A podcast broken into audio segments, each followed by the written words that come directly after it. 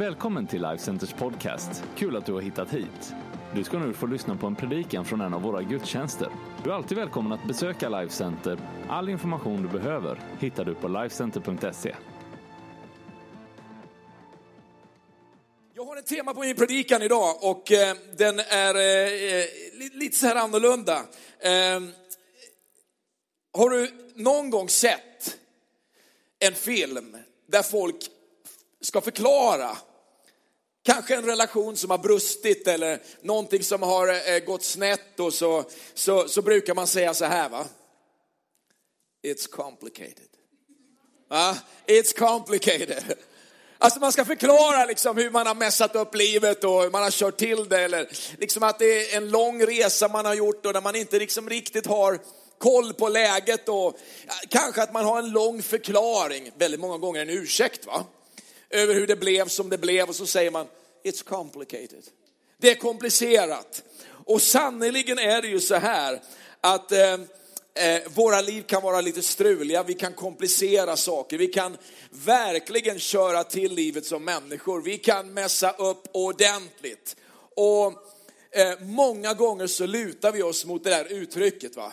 Åh, det är lite komplicerat, det är lite svårt nu, det är it's complicated. Hur många här har verkligen liksom varit där? Kan, får jag se här nu då? Bekänn. Va? Om vi bekänner våra synder är han trofast och rättfärdig, det är att han förlåter oss våra synder. Alltså, alltså det, det är någonting i det här va. Att vi kan komplicera och vi kan mässa till livet ordentligt. Det gjorde jag när jag gick i skolan, jag gjorde det ibland i familjen, jag har gjort det i vår relation, jag har gjort det liksom i kyrkan. It's complicated. Men ibland så tror jag vi har gått på myten om att det är så komplicerat va. Så att vi gör det svårare än vad det är. Och vi, vi, vi, vi ställer till det mer än vad vi borde ställa till det. Och så hamnar vi i det där komplicerade hålet va? och där fortsätter vi att skyffla och gräva djupare och djupare och djupare. Och det blir mer och mer komplicerat. Ungefär som när du ljuger en gång och ska täcka den lögnen med en annan lögn. Va? Till sist så har du liksom inte kommit på, liksom, du kommer inte ihåg vad du har sagt. va. Du kommer inte så ihåg liksom hur du har, och det där kan du liksom se på eh, dokumentärer om brott och alla möjliga grejer, eller filmer om brott. Och liksom, så, ska man, så ljuger man i ett läge och sen så säger man, du sa ju faktiskt så här för två veckor sedan. Och, eh, gjorde jag det? Eller så är du politiker och så har du lovat någonting så har du glömt bort vad du har lovat och så kommer någon sannoliken fram med någon film. Va? Ja, har ni sett klippet med, eh, med Donald Trump? Som är alltså över tio år gammalt när han talar om, han står på en, på en, eh, på en eh, examensbal. Va? Och så talar han om att om det kommer en mur emot dig, om det så är en mur av betong, så ska du komma över till andra sidan. Ge aldrig upp, du måste igenom och komma till andra sidan. Va? Alltså det är, ju, det är ju någon som letar upp va? alla de där gamla klippen som du har i ditt liv. Men tänk om, tänk om egentligen, liksom, oavsett om det är för en kompis eller en dejt eller en businesspartner, eller- eh, alltså, gör det annorlunda. Vänd det på det så här, det är enkelt. Jag strulade till det. Eller liksom, eh, det är enkelt. Eh, jag, jag höll mig inte till sanningen, jag ljög. Har du hört någon säga det någon gång? Har du hört någon politiker säga det någon gång? Eh, det, det är enkelt. Jag prioriterade fel och vi tappade bort varandra hemma. Alltså, det skulle vara ganska skönt att komma till liksom en själavårdssession någon gång. Och höra liksom bara det som det var. Va? Och att det inte var den andra, utan att det var jag. Eller, det är enkelt. Jag tog ett dåligt beslut, förlorade pengarna. Ja, du vet, alltså, det var ju omständigheter då, 90-talets början, du vet, det var ju 500 procents ränta och Telia-aktien som de släppte sen där liksom i, vid, ungefär vid millennieskiftet, liksom, det gick ner ganska snabbt där. Och, eller det är enkelt. Jag höll mig inte till Guds ord utan jag syndade. It's complicated. Nej, eller, eller det är enkelt. Jag ville inte vara trogen, jag hade en affär. Det är inte så ofta man har hört det. It's complicated. Och så förklarar vi livet många gånger utifrån ursäkten. Va? Bortförklaringen. När det egentligen är ganska enkelt. Vi som människor, vi ställer ibland till livet. Och vi gör bort oss. Och vi misslyckas. Och vi brister. Och faktum är att det kanske är så här att de flesta av dina vänner som hör på dina förklaringar, de vill egentligen inte höra ännu en lång harang om samma sak de har hört tusen gånger från dig.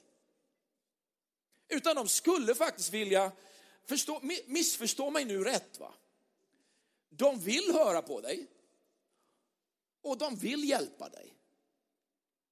Men de vill komma fram till att Gud har ett svar till dig som kan hjälpa dig att komma ur det du sitter i. För att komma in i en gudomlig lösning så att ditt liv har en framtid. Där du inte sitter fast i det där hålet där du liksom skyfflar va? och det bara är complicated. Utan att Gud hjälper dig vidare till en lösning på ditt problem. För vi har alla misslyckats, säger Bibeln. Vi har alla syndat och gått miste om härligheten från Gud, Romarbrevet 3 och 23. Vi har alla gjort bort oss. Men det finns ett svar hos Jesus som är fantastiskt. Det som är riktigt komplicerat, det har redan Gud gjort någonting åt. Han har gjort det svåra klart. Han har, han, liksom, han har avklarat det som är den svåraste biten. Och det som är komplicerat för dig och mig är att hålla oss till hans enkla plan. Att sätta honom först och hans tankar först. Är det här bra eller?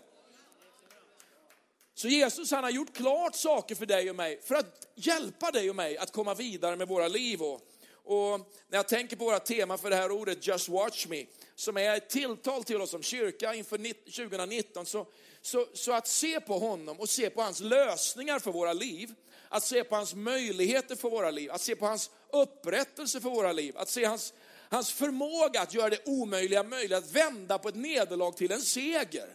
Ett utanförskap till ett innanförskap. Det är ju det, det, är ju det som är det fantastiska. Va? Där vi så många gånger då ibland fastnar liksom i den där låsningen, i det där mörkret och det är kört och det är ute för oss och det finns ingen lösning. Och så ältar vi detta om och om igen. Ska vi läsa Bibeln tillsammans? Hebreerbrevets tolfte kapitel, de här kända verserna för oss. När vi nu har en så stor sky av vittnen omkring oss, låt oss då lägga bort allt som tynger. Allt som tynger.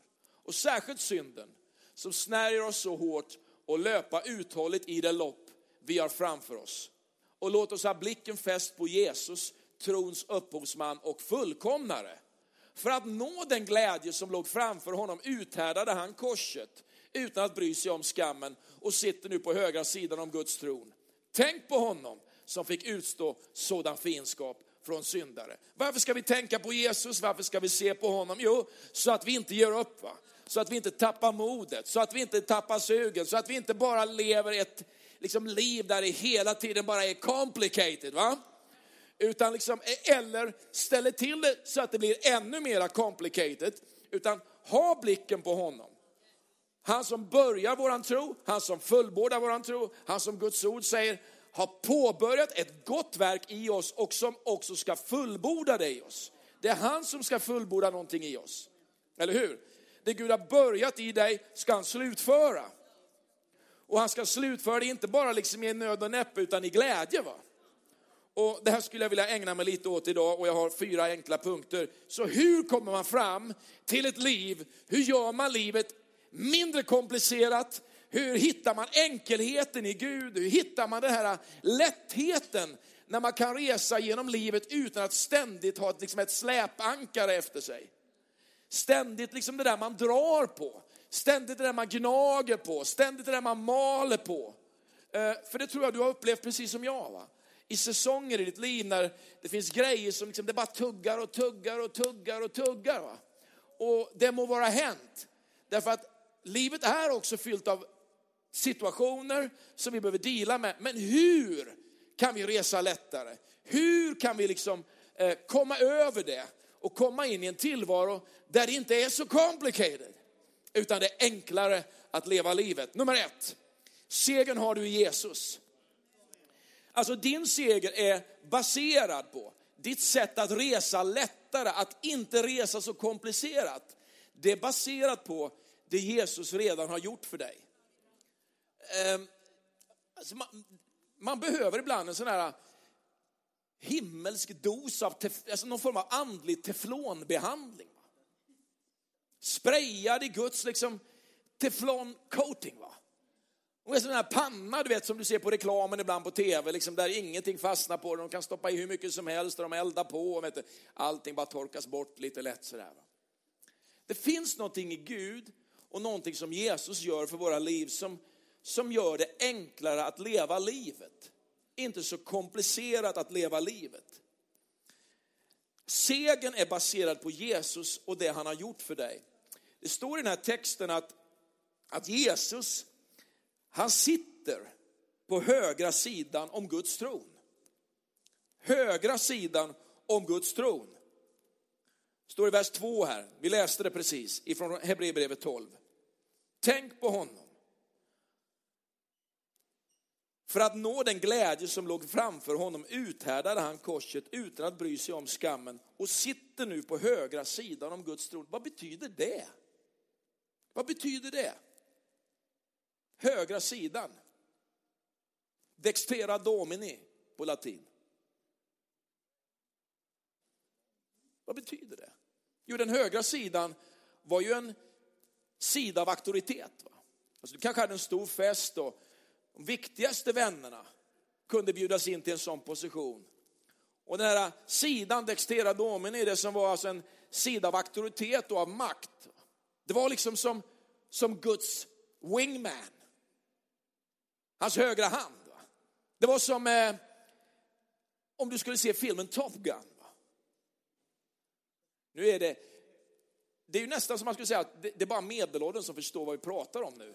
Så om du bara hör det ordet nu och vet vad det handlar om så tillhör du alltså inte det yngre gänget utan du tillhör det mogna gänget. Va? Alltså, la la la la la la la la la la la la wow. Ja. Ja, bara, ni, en del av er ni gick igång direkt ni bara hörde den sången, eller hur? Va? Take my breath away. Come on Goose. Come on Goose, Iceman. La, la, la, la, la.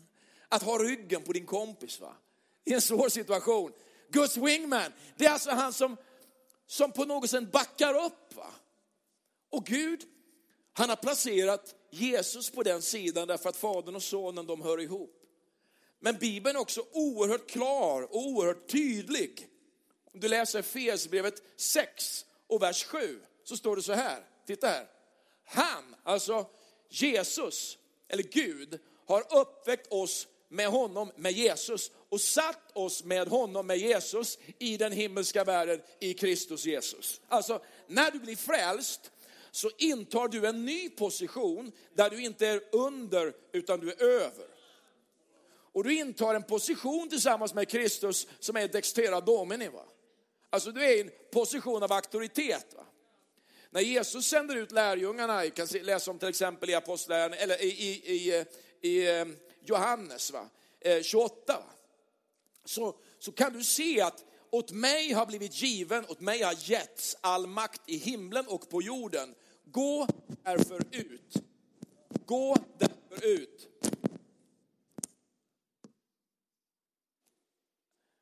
Gör alla folk till lärjungar. Jag tror att jag tar den andra mikrofonen. Gå därför ut och gör alla folk till lärjungar. Det är det grekiska ordet exosia som betyder delegerad makt. Jag har all makt i himlen och på jorden. Jag delegerar den makten åt er.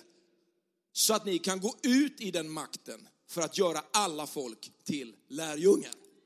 Alla folk till lärjungar. Vi går alltså inte i vilken makt som helst. Vi går inte i vilken kraft som helst. Vi går i hans makt. Vi går utifrån en position av auktoritet. Så att att segern den har du i Jesus. Segern har du inte i din egen kraft, du har inte din seger i din egen duglighet. Du har din duglighet i Jesus Kristus. Han är din duglighet. Hans makt är din duglighet. Hans makt är din kraft.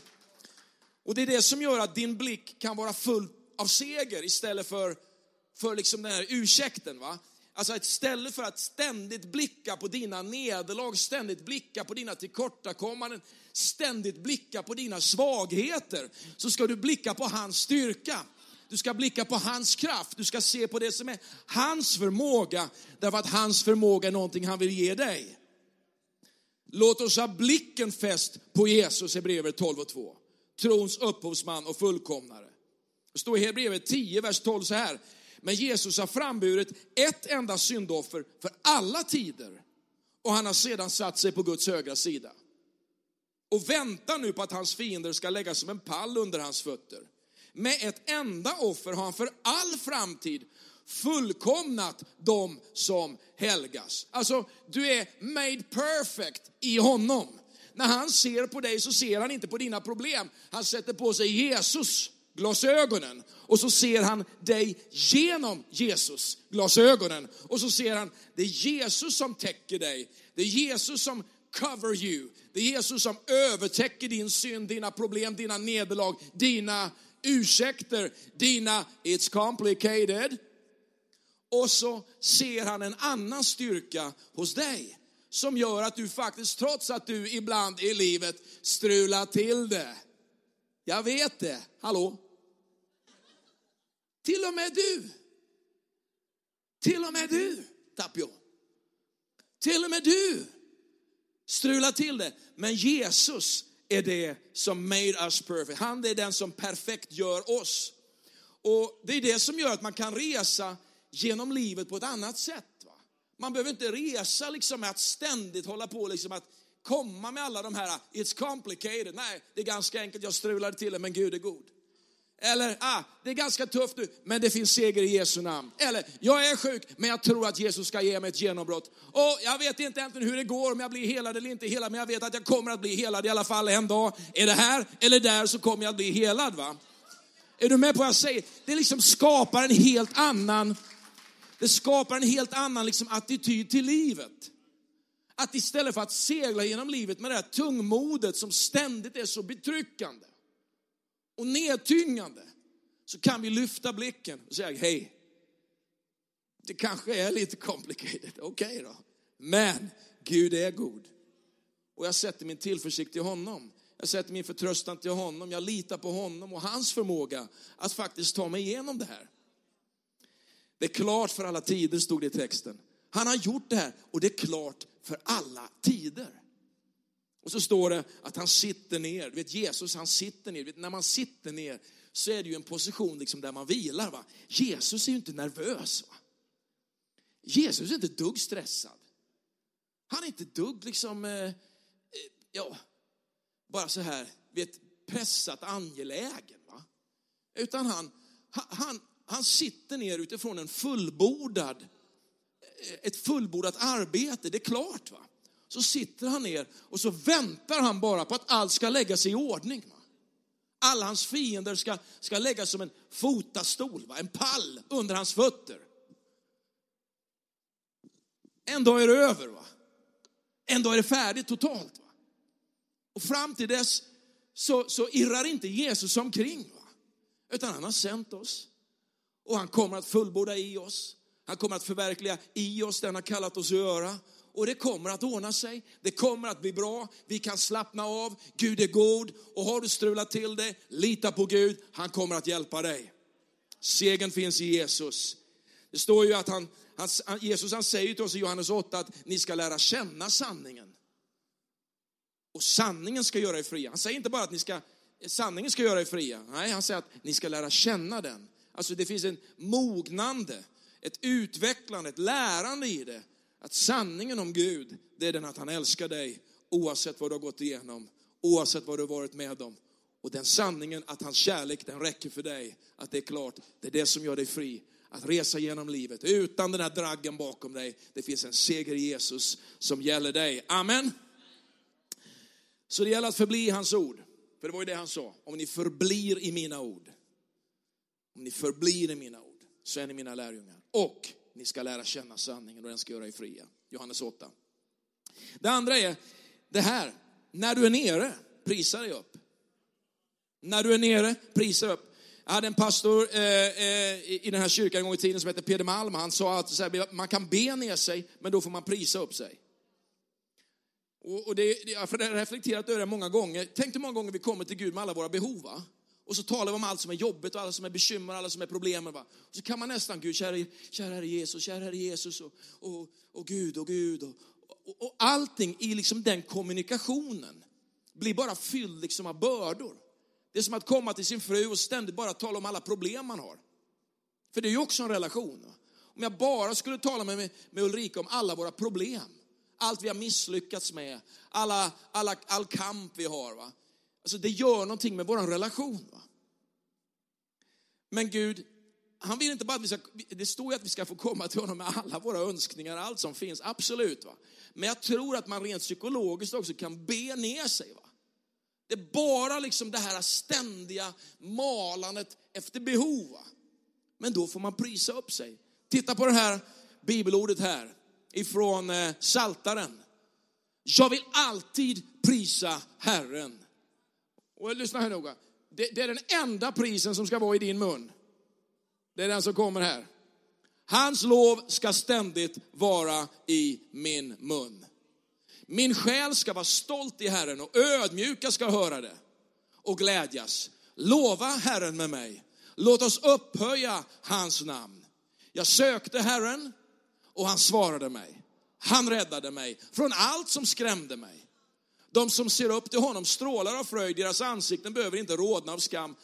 Här är en plågad som ropade och Herren hörde honom och frälste honom ur all hans nöd. Nästa. Ja, då ska jag läsa vidare i mina egna papper här. Då står det så här. Herrens ängel vakar runt dem som vördar honom och han befriar dem. Och så står det i vers 9, det är psalm 34, vers 9. Smaka och se att Herren är god. Salig är den som flyr till honom. Smaka och se att Herren är god. Jag vill för alltid lova Herren, alltid prisa honom. Alltså, och jag, bara ur den här äh, salmen här, vers, äh, äh, psalm 34, så ser jag de här verserna, några jätteenkla saker. När? När ska jag prisa honom? Alltid, står det. Ständigt, står det. När du är skrämd, står det. När du är plågad, står det. När du är nöd. Alltså när ska du prisa Herren? Alltid. Skrämd, i nöd, plågad, bördor, bekymmer. Prisa Herren. Hur ska du prisa Herren? kan man också läsa i, i, i versen här. Ja. Stolt. Du är min Gud. Du är min Gud. Psalm 91 talar om att så säger, så säger den som vilar under den allsmäktiges skugga. I Herren har jag min tillflykt och min borg. Va? Stolt. Gud är min Gud. Han är min Gud. Jag vet inte vilken Gud du tjänar, men det är min Gud. Han har förmåga. Stolt. Ödmjukt. Det är ingen motsats mellan att vara stolt och vara ödmjuk. va? I det här fallet. Det är inte stolt över den jag är, utan den det jag är i honom. Va? Ödmjuk, alltså att ödmjuka sig under Guds hand och bara lita på att han, han tar hand om dig. Va? Tillsammans står det, ska man, ska man prisa honom. När man strålar av fröjd, utan skam, i vördnad. Man ska smaka. Hur ska man prisa Gud? Ja, man smakar på honom. Hur smakar Gud? Hur smakar Guds nåd? Hur smakar liksom Guds tilltal? Hur smakar Guds kraft idag? Vad smakar Gud idag? Jordgubb? Nej. Nåd, tro, uppmuntran, tillflykt. Det är liksom upp igen. va? Det, det smakar någonting. Att höra det istället för att du duger inte, du platsar inte, det är kört för dig, det är omöjligt det här. Oh, it's complicated, it's complicated, it's complicated. Gud han vill lätta på den bördan och säga lita på mig, liksom, ha förtröstan på mig, eh, kom till mig, det finns råd och utväg hos mig. Det är en annan smak va, av det tilltalet. Vad är responsen då? Jo, Gud svarar, står det. Gud räddar, Gud frälser. Herrens ängel, står det, vakar runt dig. Han befriar. Det finns en salighet. Åh, oh, saliga. Det är inte bara saliga inga här i kyrkan. Alla är saliga här. Alla är vi saliga i honom. Alltså det finns något som fyller oss av ett välbehag när vi kommer och prisar upp oss. Det är därför vi lyfter våra händer, det är därför vi proklamerar namnet Jesus i kyrkan. Det är för att det lyfter oss va? ifrån det som är våra bördor. Så segern har du Jesus, när du är nere, prisa upp dig. Nummer tre, det är den här. Använd dina motmedel. Du vet när man har ett, eh, ett flygplan som attackeras i en stridssituation så kan man tända sådana här motmedel, facklor som den skjuter ut. Alltså till exempel en, en, eh, en, eh, en, en robot va? Kan, kan liksom attackera dem där istället och luras att tro liksom att det är något annat jag ska attackera. På tal om Top Gun tidigare då. Vad finns det för motmedel i våra liv? Jo, för det första så finns det något som kallas för bekännelse. Det finns en enorm befrielse i att bekänna.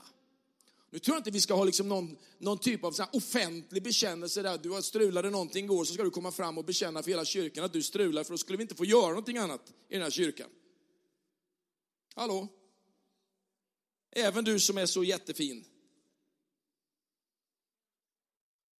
Men du ska komma till Herren. va? Och kanske behöver du någon gång komma till någon och säga, du, det här har hänt i mitt liv. Och få den människan att bara, liksom, bara lösa dig från det där. I första Johannes så står det så här i kapitel 1 och vers 9 och 10. Om vi bekänner våra synder är han trofast och rättfärdig så att han förlåter oss våra synder och renar oss från all orättfärdighet. Vem är det som ska förlåta dig? Är det jag som ska? Nej, det är han som ska förlåta dig. Jesus förlåter dig. Så när du kommer till honom och bara liksom ständigt, liksom, it's complicated. Nej, sluta mörka för Gud. Du behöver inte mörka för Gud. Han känner ju allt ändå. Men kom till honom och bara bekänn.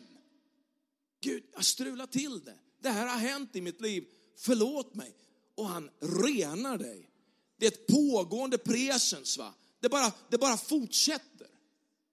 Det täcker dig kontinuerligt 24-7. Hans blod täcker dig, det renar dig. Det är inte så här liksom att du blir frälst och sen så strular du till i livet liksom och så går du någonstans, kanske till och med går bort ifrån Gud på något sätt. Men han, han lämnar inte dig, liksom, hans nåd är inte så billig va. Så att han överger dig för ett misstag. Hans frälsning var inte så lättköpt. Så att han ger upp dig för att du har en dålig dag. Men vad du behöver göra, det är att komma tillbaka. Va? Det är bara att hålla dig nära honom. Bara hålla dig nära honom. Säga Gud, förlåt. Gud, det där var inte bra. Och hans blod, det renar dig från alla dina synder. Det är ett pågående verk. Det är underbart att få leva det här livet. När vi liksom så lätt vill eh, se att våra misstag blir liksom den där stora, stora bördan. Va? Syndabördan behöver få lyftas av. Och i bekännelsen inför honom så kan du resa lätt genom livet. Det är ett motmedel. Det andra det är glädje. Därför att det finns en enorm glädje i Gud, därför att Gud har gått före. Jesus var fylld av glädje. Det står i här texten i Hebreerbrevet 12 som vi läste här i vers 2. För att nå den glädje som låg framför honom uthärdade han korset. Utan att bry sig om skammen och sitter nu på högra sidan om Guds tron. I Johannes 15 så säger han, detta har jag sagt för att min glädje ska vara i er och bli fullkomlig. Visst är det intressant? Vet den här glädjen man får när man blir frälst, det är ju en glädje som Gud ger. Ska be teamet komma upp här. Kanske tänker du mest på Jesus som liksom the passion of the Christ. Va? Smärtornas man. Han blir slagen för våra missgärningar. Det är ju sant? Att allt blev lagt på honom. Det är sant. Men Jesus var fylld av glädje. Det står i Hebreerbrevet 10 att han hade mer glädje, eller första, kapit första kapitlet i Hebreerbrevet. Han hade mer glädje än sina bröder. Han var smord med mer glädje. Och jag tror att det finns en stor missuppfattning om hur Gud är. Gud är inte arg. Gud är inte besviken. Gud är inte nere. Gud blir inte deppig för att du gör bort dig. Du har alldeles för hög, eh, eh ska säga, du, du tror alldeles för mycket om dig själv i så fall. Gud är glädje. Alltså, Bibeln talar om att Gud är så mycket glädje att det är en del av vem han är. Gud är glädje. Hela hans existens är att Gud är glad. Och din glädje är en reflektion av vem Gud är. Det är inte en reflektion liksom av vad du har gjort på grund liksom av vem Gud liksom gillar eller inte gillar. Gud är glad och Gud är glädje. Va? Så jag tror att många av oss vi behöver förändra synen på vem Gud är. Att Gud är glad, Gud är lycklig. Gud har det härligt. Han kan ha det härligt med sig själv. Han kan vara glad tillsammans med sig själv. Men Gud är glad i grund och botten. Gud är inte, Gud är inte arg i grund och botten. Gud är inte besviken på dig. Gud är glad. Och han vill att du ska komma över i det som är hans segersida, i hans glädje. Din glädje. Det står så här i Nehemja i kapitel 8. Denna dag är helgad åt Herren er Gud. Sörj inte, gråt inte. Allt folket grät nämligen när man hörde lagens ord, därför att det här med förkunnelsen och Guds ord hade varit borta från dem. Och äntligen fick man höra Guds ord och det gjorde någonting med deras känsloliv. Men så står det att, att Nehemja och profeterna säger till dem, han sa till dem, gå och ät er bästa mat. Vad sägs om du skulle ta ditt bästa mål mat idag. Drick ditt sötaste vin står det i texten här. Skicka gåvor till dem som inte har något färdigt. För denna dag är helgad åt Gud. Det är därför jag går till Guds hus med glädje varje söndag. Va? Och så står det, var inte bedrövade. För glädje i Herren är er starkhet. Kanske är du svag idag. Vad handlar, det, vad handlar det här om? Att hitta glädjen i Gud. Va? Gud gläder sig över dig. Gud ser på dig med glädje. Jag ska avsluta min predikan här och den fjärde punkten tar vi en annan dag. Du kommer aldrig att bli andligt stark. Du kommer aldrig resa genom livet utan ursäkter om du tror att Gud ständigt är arg på dig. Är du med på vad jag säger? Gud är inte besviken. Gud är inte arg. Gud är inte bedrövad och ledsen. Gud är glad. Men han vill att du ska komma in i hans glädje. In i hans frihet. In i det här underbara livet tillsammans med honom. Bördan av, börja prisa honom. Har du bett ner dig, prisa upp dig. Prisa upp dig. Ska vi ställa oss upp allesammans? Ska vi göra så här i den här avslutningen av gudstjänsten att vi bara lovar Jesus tillsammans. Jag tror att det har varit ett ord till någon idag om att bara få lyfta av en börda, sluta skotta i gropen, börja lova honom, börja prisa honom, börja tacka Jesus. Ska vi lyfta upp namnet Jesus tillsammans? Far, jag bara tackar dig Herre för att du är här den här morgonen. Herre, vi tackar dig för glädjen i dig Jesus. Herre, jag tackar dig för att du är starkare än alla våra nederlag och misslyckanden, Gud, Herre.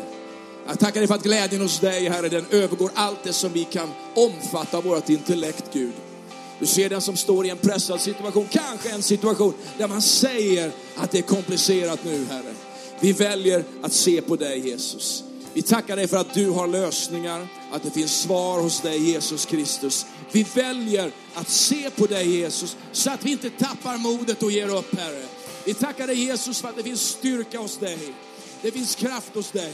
Ska du göra så här enkelt att du bara lyfter dina händer nu och så lovar vi Gud tillsammans. Vi tar ett medvetet inre beslut om att sätta honom före allt det som vi har gått igenom och bara tacka honom för framtiden. Den tillhör dig i Jesu namn. Jag står med upplyfta händer och mitt hjärta